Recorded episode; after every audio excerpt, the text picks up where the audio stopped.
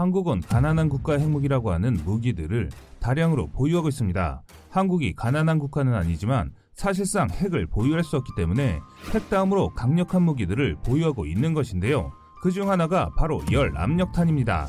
일부 언론에서는 그 위력이 상당히 가장되어 표현되는 경우가 많기도 한데요. 한 방에 주변을 몰살한다거나 소형 핵폭탄에 버금간다는 식의 표현을 쓰는 경우도 있습니다. 이런 이유로 꼽히는 것은 기화폭탄은 특성상 충격파와 화염 효과가 강하기 때문에 핵폭탄과 비슷한 버섯구름이 발생하기 때문입니다. 보통 같은 크기의 탄두라면 일반 폭약과 파편을 같이 사용하는 고폭탄이 훨씬 강력합니다. 일반적으로 적 공격용 무기로 쓸 거라면 차라리 일반 폭탄이 더 낫다는 말이죠. 특히 일반 폭탄은 폭발 시 발생하는 파편에 의하여 폭탄이 떨어진 지점에서 먼 거리의 목표물에 대해서도 효과가 큰 것에 비해 기아 폭탄은 일정 거리를 벗어나면 위력이 급격히 줄어든다는 단점이 존재합니다. 이 때문에 다른 나라에서는 도리어 민간인 피해를 우려하여 제한된 지역에만 피해를 주고자 할 때 열압력탄을 쓰기 때문에 점점 사용이 줄어드는 추세입니다. 일반적으로 폭탄의 화력으로만 치자면 핵, 생화학무기, 고폭탄, 열압력탄으로 평가되고 있습니다. 그러면 왜 이렇게 화력이 약한 열압력탄을 사용할까요? 열압력 폭탄의 폭발 시 발생하는 압력은 충격파 형태로 공기를 타고 전달되는데요. 일반 폭탄은 벙커나 지하갱도 입구처럼 폭탄을 직접 때려 넣어도 파편이 대부분 목표물 내부로 파고들지 못합니다. 반면 엄폐물에 제한을 받지 않는 것이 열 압력 폭탄입니다. 그래서 지하갱도나 막혀있는 좁은 지역을 초토화시키기에는 이보다 적합한 폭탄도 드물기 때문입니다. 그래서 대게릴라전이나 지하시설 타격을 전문으로 할 경우에 열압력탄만큼 효과적인 공격 무기가 없습니다.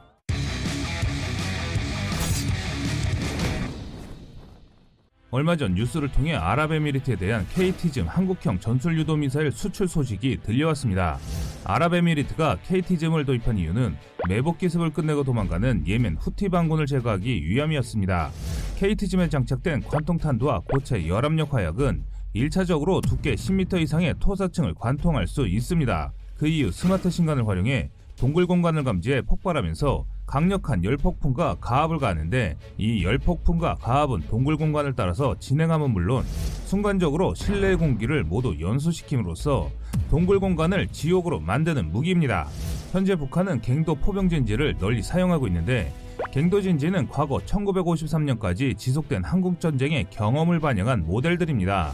1950년에 한국전쟁이 개시된 이후 1951년부터 휴전선을 따라서 한국과 북한군은 지긋지긋한 참호전이 지속되어 왔습니다.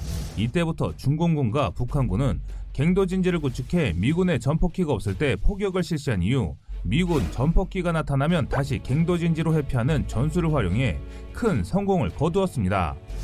당시 미국은 북한의 갱도 진지를 파괴하고자 대규모 항공 폭격부터 시작해 155mm 중포 사격까지 실시했지만 그 어떤 수단도 이를 무력화시키지 못했습니다.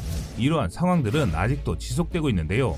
그래서 한국이 이런 북한의 갱도를 제압하고자 만든 것이 열압력탄입니다. 열압력탄을 이용한 폭탄 개발은 사실 비밀 무기에 들어가지도 않고 단순 폭탄 같은 경우는 첨단의 기술이 들어가지도 않습니다. 그래서 우리 한국도 처음 KT즘을 개발할 당시부터 외부의 공공연히 전술 벙커 버스터를 개발하고 있다고 홍보할 정도였습니다. 일반적으로 한국가에서 개발하는 무기를 외부에 공개할 때는 두 가지의 목적을 갖고 있습니다. 하나는 주변국 대응용으로 전쟁 억지력을 높이기 위한 것입니다. 우리가 혐오퍼를 실전 배치를 하지 않은 상태에서 발사 장면을 언론에 공개한 것이 이와 같은 맥락입니다. 즉 우리는 주변국들에게 위협적인 전술 핵미사일급 벙커버스터를 갖고 있으니 까불지 말라는 뜻으로 공개한 것입니다. 또 다른 이유는 개발 중이거나 보유한 무기를 적극 홍보하여 다른 나라에 수출하기 위함입니다. 그런데 앞서 말했듯 케이트즘은 개발과 동시에 모든 것을 오픈하여 공개했는데요. 여기에는 북한의 도발을 방지하고 주변국에게 그전에 없던 새로운 열압력탄 미사일을 선보인 것입니다. 열압력탄은 다른 나라들도 사용하고 있을 만큼 대중적인 폭탄입니다. 하지만 그 효과가 제한적이어서 우리나라를 제외하고는 많이 사용하지 않는 것이 사실입니다. 한국은 미국의 열압력탄을 효과적으로 사용한 모습을 보고 한국의 기술로 더욱 뛰어난 무기로 탄생시킨 것인데요. 당시 미국이 열압력탄을 사용했을 때 한국은 이거다 할 정도로 무릎을 탁 쳤을 정도였습니다. 이 사건은 2001년 9.11 테러가 발생한 시점부터 시작됩니다. 9.11 테러 이후 곧바로 아프간 전쟁이 일어났고 미국 국방부는 테러 주모자인 빈라덴이 아프가니스탄의 토라보라 동굴에 숨어 있을 것이라고 추정하였습니다. 그래서 토라보라 동굴 지역에 숨은 빈 라덴을 제거할 수 있는 기술적 방안을 미 국방연구소와 대학에 요청하게 됩니다. 당시 9.11 테러로 인해 3천명이 넘는 미국인이 사망했었는데요. 이를 본 미국의 일부 극단 성향의 정치가들과 장성들은 기존 무기로는 효과가 없는 토라보라의 석회암 동굴 지역에 전술 핵무기를 투하하자고 주장하기까지 했습니다. 토라보라는 과거부터 튼튼하기로 유명한 지역이었는데요. 1979년 구소련이 아프가니스탄을 침공한 이후 토라보라 동굴 지역은 아프간 저항군을 의미하는 무자헤딘의 핵심 저항 거점으로 사용되었습니다. 구소련군은 미국에 앞서 1979년에 아프가니스탄을 침공했고 이때 재빨리 기습한 이후 동굴로 도망가는 무자헤딘 전사들로 인해 고전을 면치 못했습니다.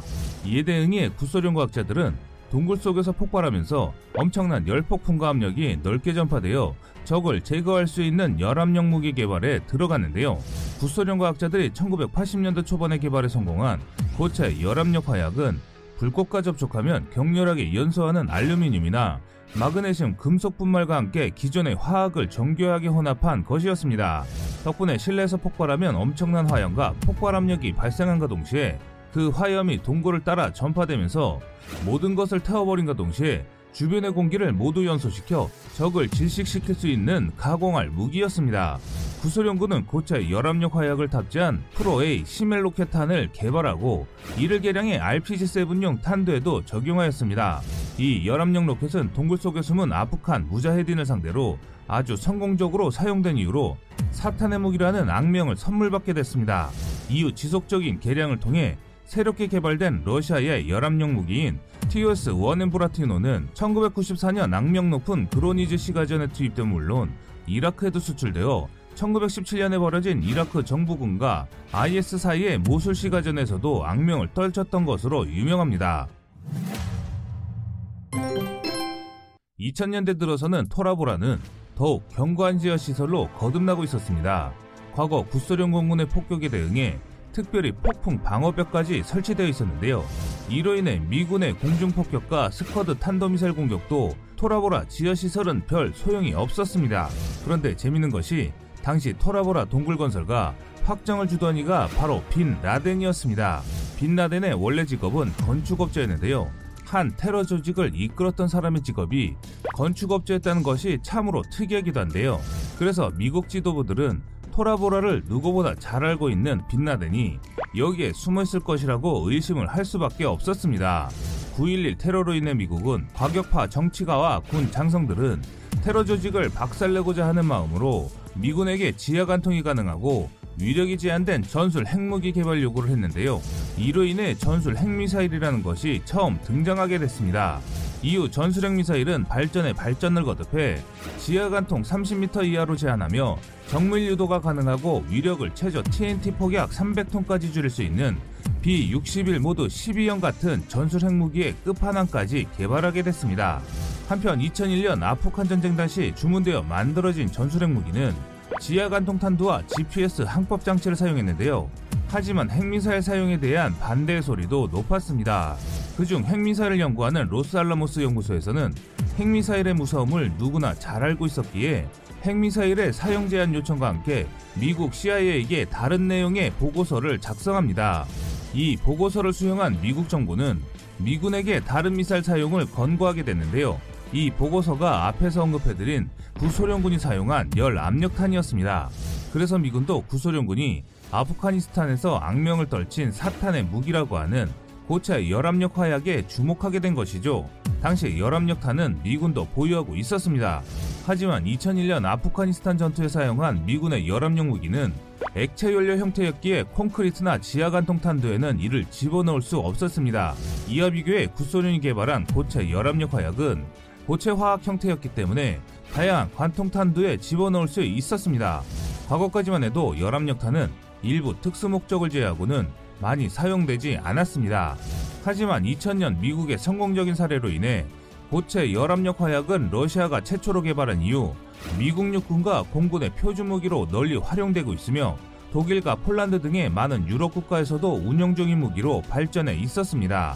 반면 한국은 다른 나라에서 사용하는 것보다 훨씬 뛰어난 새로운 개념의 열압력탄의 끝장판을 개발했는데요. 이것이 바로 KT즘입니다. 고체 열압력탄은 국내 최초로 한국 육군이 북한 갱도 진지파기용으로 개발한 KT즘에 처음 탑재되었으며 LIG 넥선과 하나 시스템이 더욱 개량해 첨단 무기로 거듭나게 하고 있습니다. 드론형 탄약체계 벙커 파괴용 단거리 대전차 로켓탄에도 제한되고 있을 정도로 그 범위도 넓어지고 있습니다.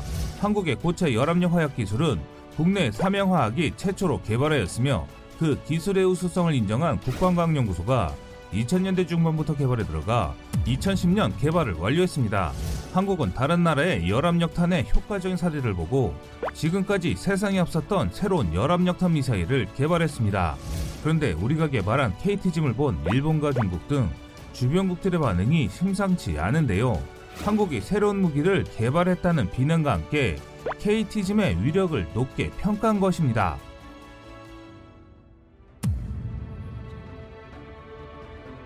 지금까지 세상의 모든 군사 무기를 얘기하는 꺼리투브였습니다. 시청해주셔서 감사합니다. 구독과 좋아요, 알람 설정은 좋은 영상을 만드는데 많은 힘이 됩니다.